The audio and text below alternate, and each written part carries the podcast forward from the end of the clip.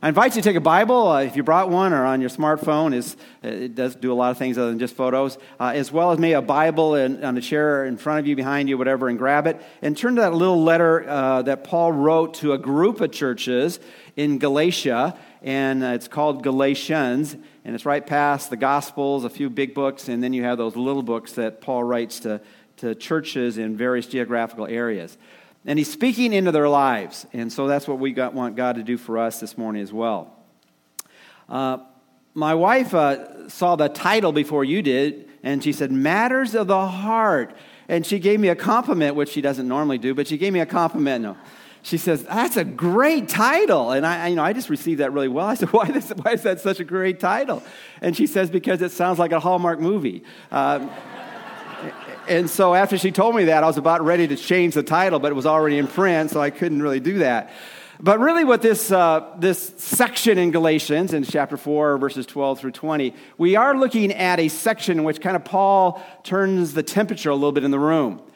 Because as Paul writes to the churches in Galatia, really uh, more than any other letter, he hits them hard. In fact, he doesn't even begin with what you normally do when you want to soften the blow to somebody. You, you speak kind words and then you let them have it. Well, he doesn't even start with kind words, he just lets them have it. And the reason isn't not, not because he didn't love them, but because they were messing with something that was really dear to his heart, dear more than anything else in his life. They were messing with the gospel. Or to put it another way, they were messing with the message of Jesus. The, the, good news he had delivered that people could be rescued, set free, and we've entitled this series, uh, Set Free to Be Free. And if they had listened to those who were messing with the gospel, they wouldn't be set free. They'd be brought back into bondage and they would miss what Jesus came for. And so, as, as we go through a series in Galatians, and sometimes the pastor takes his time going through a particular book, you, you can kind of miss where have we been as we look at where we are right now. But he, he is hitting them hard because he, they had messed with the message. And so in the first chapter, they had messed with so much because they had messed the essence of the, of the gospel. They had missed the main idea, the main point, the main truth. And, and, and people, if they were respond to what some people were changing the message to, to believe, they would miss out on what Jesus had come to do was to forgive us of our sins, to, to change us from the inside out, to allow us to be a, a, a people that could know Him personally.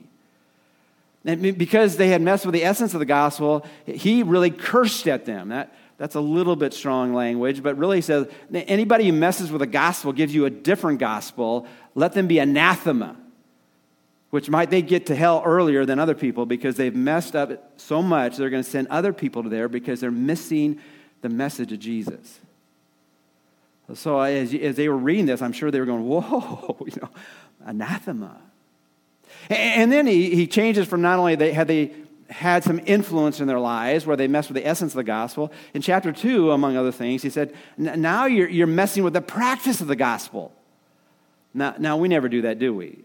I mean, we have made that step to follow Jesus and we always live it out perfectly, right?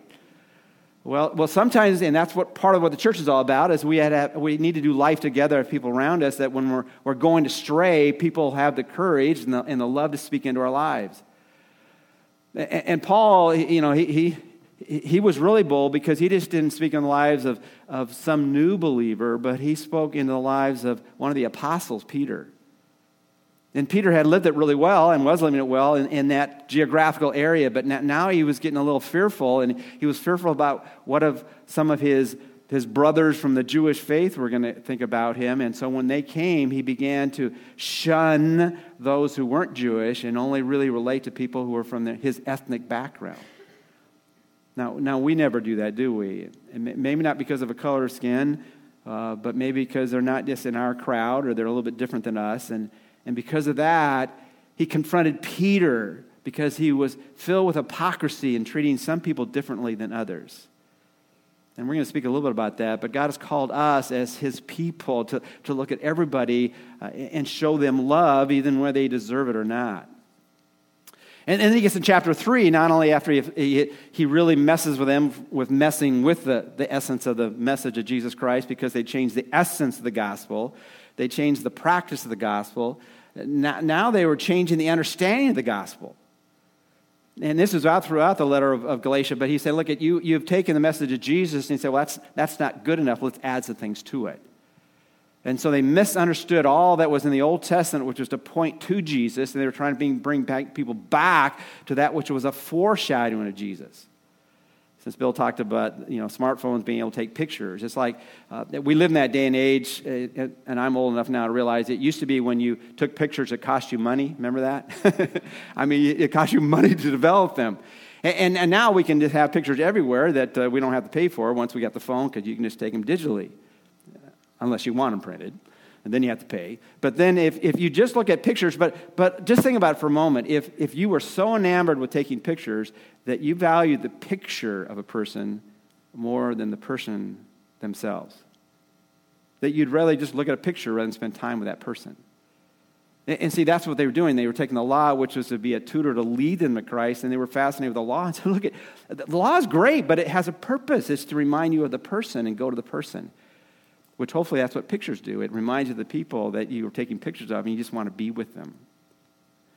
And, and so, as, as they're being hitting hard over and over and over again, uh, you know, you, you could have thought, well, is he just, is he, is he always angry? You know, people like that. Seems like they're always angry. And, and Paul sometimes gets that, that moniker, I mean, that, that, that label that he's just always angry, but he, he isn't. He's the one who wrote 1 Corinthians 13, which is, what chapter is that?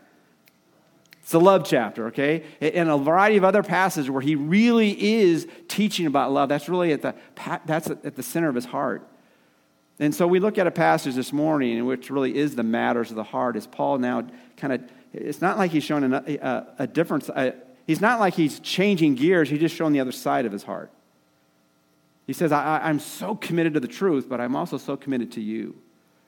And so he shows the other side of him as he pleads with him, not only through reason, but also with affection that I, I care about you. It's like he changes from being the professor to, to being a pastor.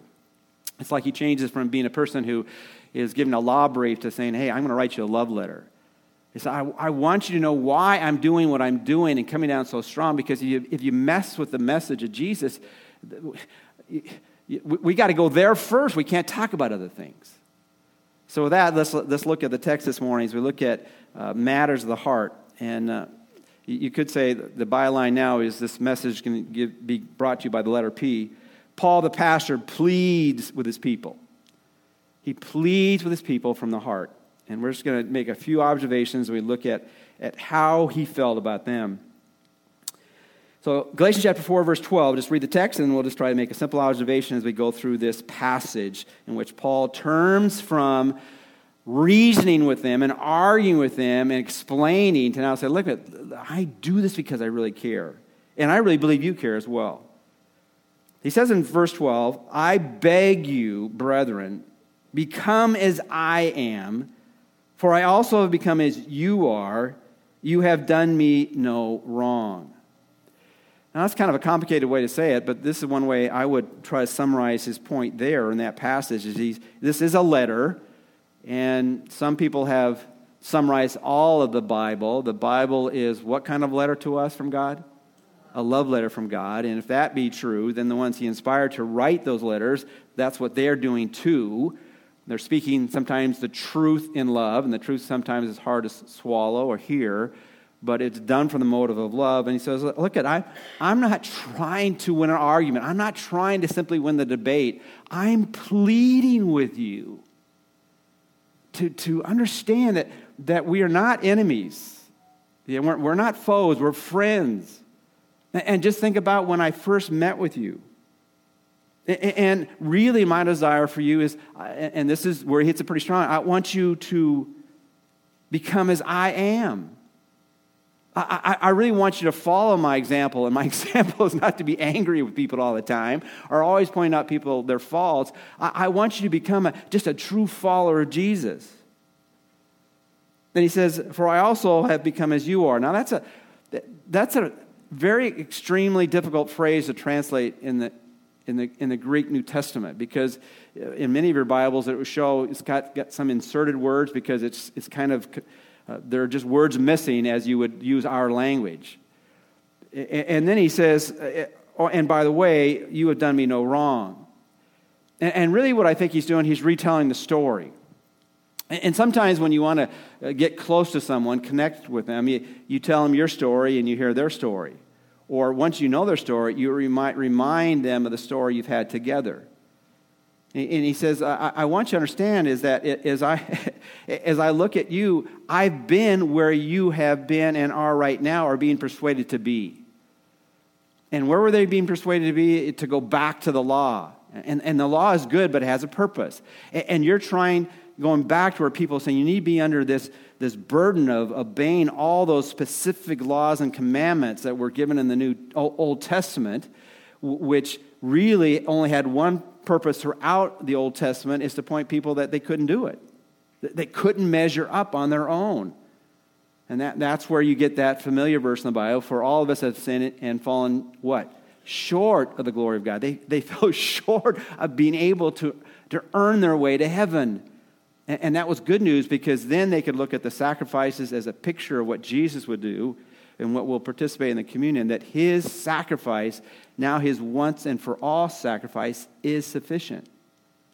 If you know the story of Paul, he said, Look, at, uh, if you were trying to compare credentials of how, how committed a person was to go that way, I was at the top of the list. I was a Pharisee of Pharisees. I was even from that special tribe, Benjamin. And as far as a, an, a one who followed the law, I was found to be blameless. Now, even he knew he wasn't perfect, but blameless, like we often compare, uh, d- decide about what kind of people we are as we compare ourselves with others. And he looked at other people and said, Look, I know I obey the law so much better, actually, than anybody I know. But at the end of his story, and it's found in Philippians 3, or at least one account of it, he says, Look, at, I now look back at that, I count that all as rubbish. And he actually uses a stronger term in the original language. This is just manure. All that self effort should have just drove me to the point is I desperately need Jesus. I desperately need someone to rescue me from my own efforts to be good enough for God. And then he speaks, he says, Now you've got people pointing you in the wrong direction, but I, I, I, want you to remember now you saw me as a person who came from that. Everybody knew Paul's story.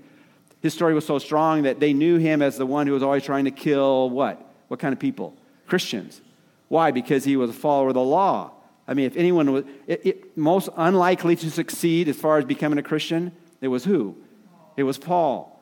He said, You knew how I was, but then when I came to you with a message that sets you free, you didn't do me harm, you did me good. And now I have a simple message to you. I, I want you to become as I am as you remember I was when I came to you with the message. I want you to follow my example. So as we think about the matters of the heart, now as pastor, as Paul turned from being that's another P, Paul, professor and pastor, he went from being a professor to them, just explaining the details of God's plan. From a pastor's heart, I want, I want to give you one uh, way to, to get more close and to be more faithful in your walk with Jesus is pick out an example and follow that example. And, and if you have no one else you can uh, pick out as an example, follow who? Follow me. And so, as we think about living out God's heart for us, He wants us to become more successful in our walk with Him. And sometimes when we only look at Jesus, and we look at Jesus' high standard, right? Jesus is pretty hard to emulate in everything he, he does, right? And usually the excuse that I give and other people give when we aren't exactly like Jesus, what do you expect? He's who? He's God. That's a pretty good cop out, isn't it? Or at least reason. I like to use a reason when I use it. It's a cop out when you use it. But, but you know, it, it's saying, well, how can I, you know, you know, Jesus is, I mean, he was perfect. How do you expect me to be just like Jesus? He was God. And so he says, look at, okay, follow an example and, and follow someone who is doing his best to follow that perfect example. 1 Corinthians 11, verse 1, he says, Be imitators of me as I imitate Christ. And, and really, what an imitator is, is this person who, who allows someone else to make a mark, an impression on their life. And he says, I just want you to become like me, who just is so filled with following after Jesus, that that's, that's my simple message to you. Don't complicate it. But of course, he, God never wants us, and Paul didn't want us to, to just be left at the point where we're just looking up to somebody else, that we're following someone else's Christian life. Because he wants us now to take that example and make that an example for somebody else. One uh, illustration that is found in Timothy, in 1 Timothy chapter 4, verse 12, 11 and 12. And uh, if you're filling the blanks, if it's up there, really, what, what does God want us to do if we're really um, understanding his passion, we really are all in this together to help each other. So, one, or A, so follow an example, and B, so be an example. Be an example. Timothy, and there's a lot of things about Timothy that we can relate to probably better than Paul. Paul had to tell Timothy, look, it, God has not given you a spirit of fear, but a power and love. And, so Timothy almost rhymes with timid, and he was getting a little timid in his faith, or a little apathetic in his faith. And he said, You need to stir up that which God has put in you. And in 1 Timothy 4 11, 12, he says, uh, Prescribe and teach these things. And what is he, was he supposed to prescribe? he says, I, I want you to understand that you are called to be a person that doesn't make excuses. Let no one look down on your youthfulness. And, and, the older I get, I could put it the other way. Don't let anyone look down on how old you are or whatever age it is. Let no one look down on whatever stage of life you are in but rather in speech, conduct, love, and faith, show yourself to be an example to those who believe. So he's just really speaking to them. In fact, actually, he's pleading with, he's begging you, I want you to get it. We're in this together, in this together to help each other, to be examples and to set examples. That's pretty straightforward, isn't it? That's I wish I understand. You, you remember how we how we met and, and you were in opposition to me. You were supportive because you realized where I had come and where I was, and this is where I'm still trying to be, and that's what you can do as well. So Paul the pastor pleads with his people from the heart. Number one, we really are all in this together to help each other. And then secondly, look at the next couple verses. He says in verses 13 and 14. But you know that it was because of a bodily illness that I preached the gospel to you the first time. And that which was a trial to you in my bodily condition, you did not despise or loathe, but you received me as an angel of God, as Christ Jesus himself. Now that's a mouthful, isn't it? Again, he's just opening his heart. He said, Look, again, let's remember our story together. Uh, and you could put it this way we really are all to treat people like who? This, this is the word you can always use when people ask you a question in church. We are all to treat people like Jesus, right? And that's what he says. You know, when I came to you, there were a lot of reasons why you might not have liked me. Okay? And, and let, can we all admit that sometimes we're shallow? Anybody out there want to admit you're shallow?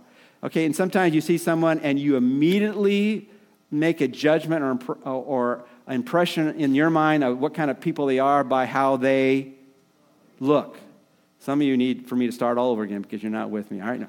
Okay, we, ha- we really have a temptation to judge people based on how they look, right? And he said, Remember when I came to you?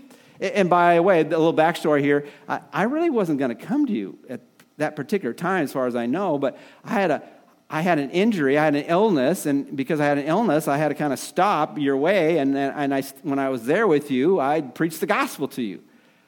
And when I was there, this illness was one of those, not one of those illnesses you could hide. There, there are certain illnesses, which usually are more the serious type. If there's something wrong with your organs or something like that, you can't always look at that. But if someone has a cold, you know, they had the flu or something like that, which is not as serious as something internal going wrong, um, it shows, doesn't it? And when, when people look kind of sick, do you like to hang around people who are sick? You want to stay away from them.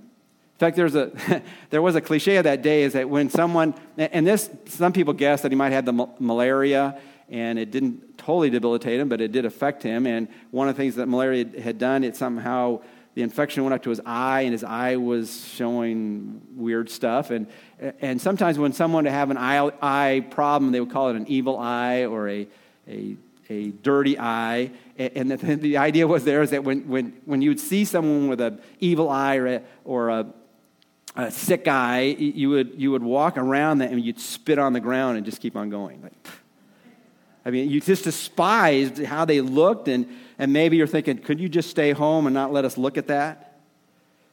And he says, You know, when I was there, that's not how you treated me. Because you didn't just look at the externals. You, you just didn't get preoccupied to how I looked or, or maybe my accent, how I talked, or, or as we think about maybe Paul's size, some people think that he was a very short man. There was nothing about him that was attractive.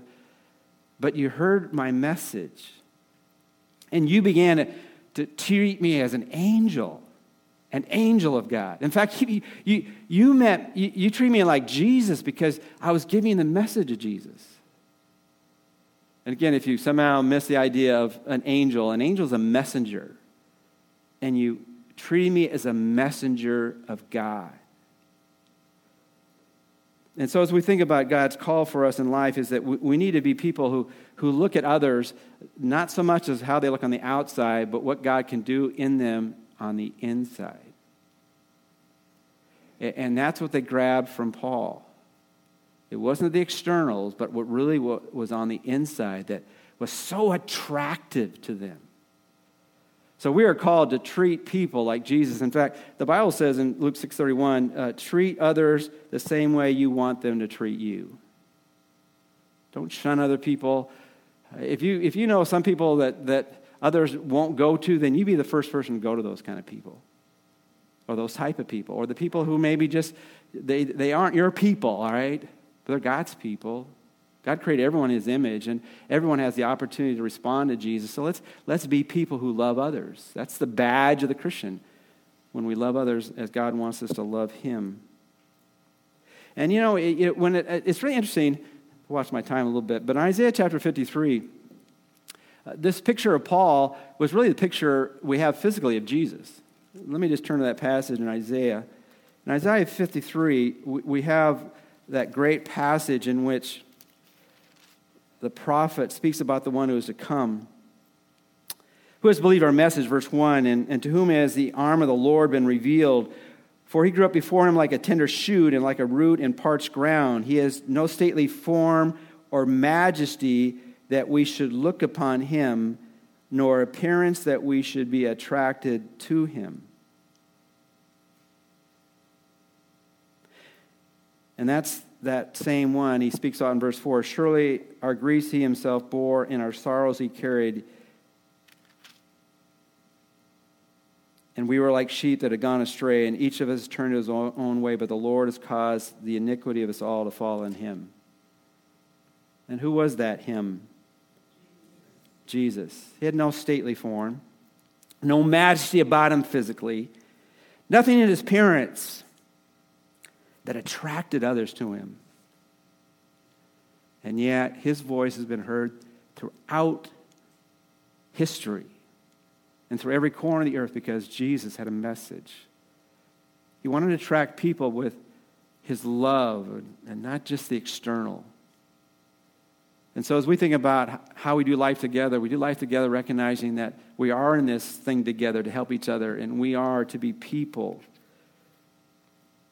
who treat people like we would want to treat Jesus if he was here in physical form. But then he goes on again, he's speaking from the heart, he goes on in verse 15 and he, he just shares another part of his heart.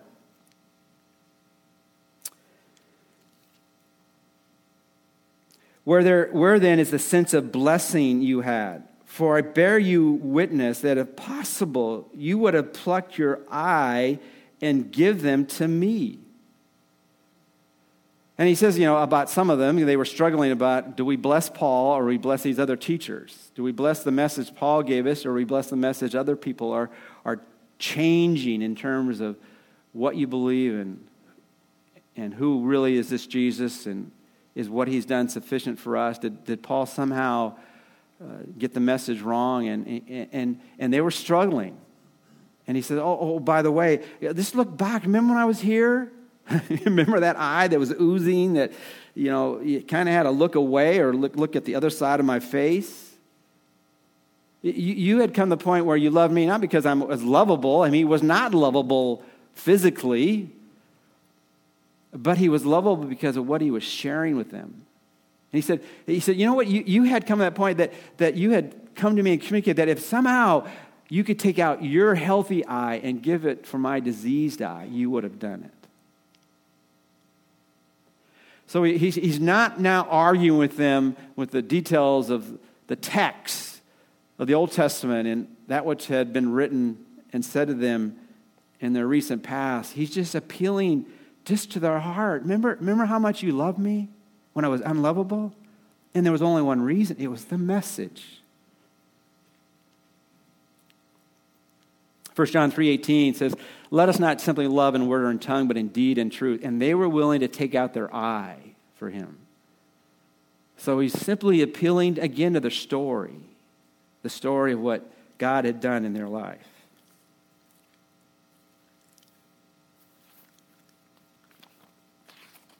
You can turn your page.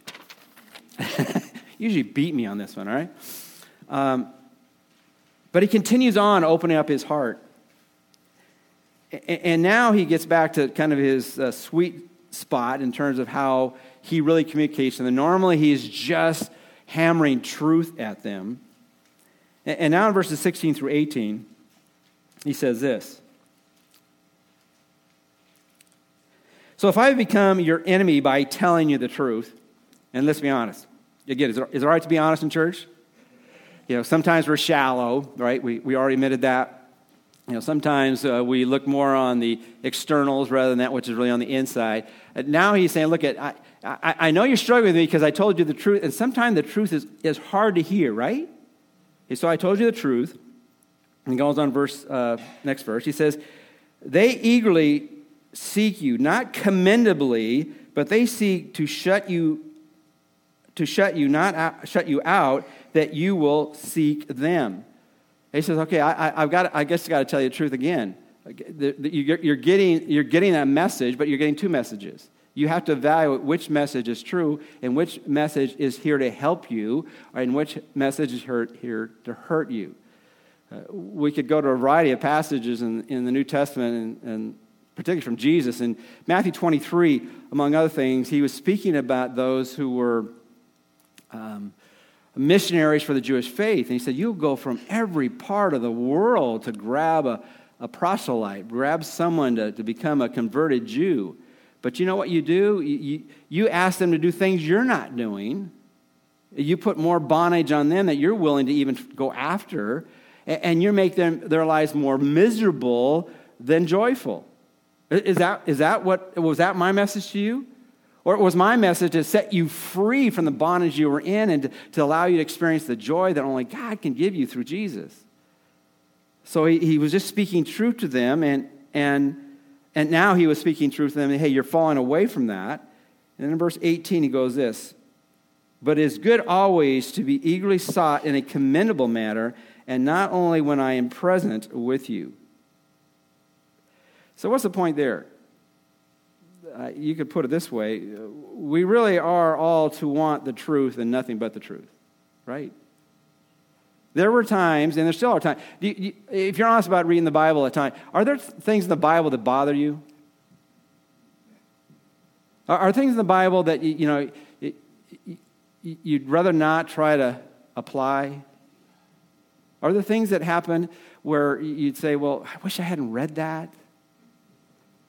And that's what he's saying here. You know, when after, when right, and it can be in the, in the, in the most fundamental areas. You don't want to read passage on forgiveness when you're mad at somebody, right? You, don't want to give up that, that grudge. You don't want to hear those passages of, of being careful not to be bitter and holding grudges when, when that's exactly what you want to do. When you feel better than somebody else, you don't want to read passages where it talks about not being self righteous. You don't, you don't want to you don't want to hear passages when you know that God wants you to serve or help somebody and, and go the extra mile. I don't even want to go the first mile with that person, right? And so he, he just pleads with them, like, we want to know the truth. And there's so many things about the truth that is just essential for us. And just hearing the truth and, and spending time in the truth is what really helps us to draw close to him. In John 17, 17, Jesus, sanctify them in truth. Thy word is truth. The word sanctification is, is a religious word. It simply means set apart. It's, it's made in that what you're supposed to be all about. And he said, How does that happen? It's with God's truth. The truth changes from the inside out. That's what Romans 12, 2 is about. Don't be conformed to this world, but be transformed. How? By the renewing of your mind. You change how you think, it will change how you feel, it will change how you live. He said, I was just giving you the truth. But as Paul opens up his heart, and he's opened his heart in a variety of different ways where he wants, hey, we're in this together. This fall, be an example, and follow an example, that's what we're supposed to be all about. And if we miss the whole main point, the idea is that we, we all need to be more like Jesus, and how we're more like Jesus to treat people like Jesus treated people. And, and as we think about that, it's also all about recognizing that if we treat people like Jesus, then we're going to have to love people. Even sacrificially, we go the extra mile. I'd be willing to pluck my eye out for your eye. And then we got to be people who are so motivated by the truth that we want to hear the truth and nothing but the truth, and we don't want to necessarily do the truth, but this is what really God's plan is for our life. But then, as we think about it again, he gets back to what we ought to get back to. He, he says we all get, ought to get back to Jesus. So look at 19 and 20. He says, My children, with whom I am again in labor until Christ is formed in you. He kind of borrows a, a motherly term there. And as a man, I mean, he could only speak about it, he couldn't give testimony about it. I, you know, like when, when women, when you bring new life into this world, you talk about it is a what? A labor, right? He said, Well, I'm not giving you physical birth, but I'm giving, I gave you spiritual birth, and I want to give you spiritual maturation. I want you to mature, and I'm laboring. I only have really one goal. I want to be, have Christ formed in you. But I could wish to be present with you now and to change my tone, for I am perplexed about you. So he starts to go back to where he was, being the professor more than the pastor. He said, Look, I, I have to be honest with you. I had to come on strong because I, I, was just, I was just dumbfounded. I was just overwhelmed by how could you leave the message of Jesus for somebody else's message that people are tweaking, turning around, and not making it what it really is? But I want you to understand that I only really have one goal. I, I, I really don't want you to become my disciples. I want to be your example. But I want you to be examples of Jesus. I want you, I want you to have Jesus be your example. I want you to be following of Jesus. And, and really, the goal is to be more like, I want you to, to be formed in the image of Jesus. In your life group this week, you'll look at a variety of passages that emphasize that. Uh, the, the goal of the Christian life is to know Jesus more and have Jesus shape us in the character of who God is all about. That's really what the verse of the month is all about. The, the fruit of the Spirit, the fruit of walking with Jesus, is love and joy and peace and patience and kindness and goodness and faithfulness and gentleness and self control. And he has that phrase, against some things there is no law, and you can look at that a couple different places. Number one, uh, if we were all doing that, would you have to write any other laws? If we were always loving, always joyful, always patient, always kind, always good, always faithful, always gentle, always under self control, would you have to worry about how we acted and behaved in life? Of course not. And so this is what it's all about is having Jesus formed in you and it's it's a God thing, not a man thing. We just pursue him. And when we pursue him, we'll become like him. And so what did what did Paul do in this section in Galatians? Colossians 1:28 really has the same idea. He says, look at uh, uh, he says, Look, I want you to understand what I'm all about. I'm all about teaching and admonishing everyone with wisdom to become complete in Christ. He said that's, he summarized that was his message to the church of Colossae. And really, every message he had to every church was the same message. I want you to become more like Jesus. For your good and everyone else's good.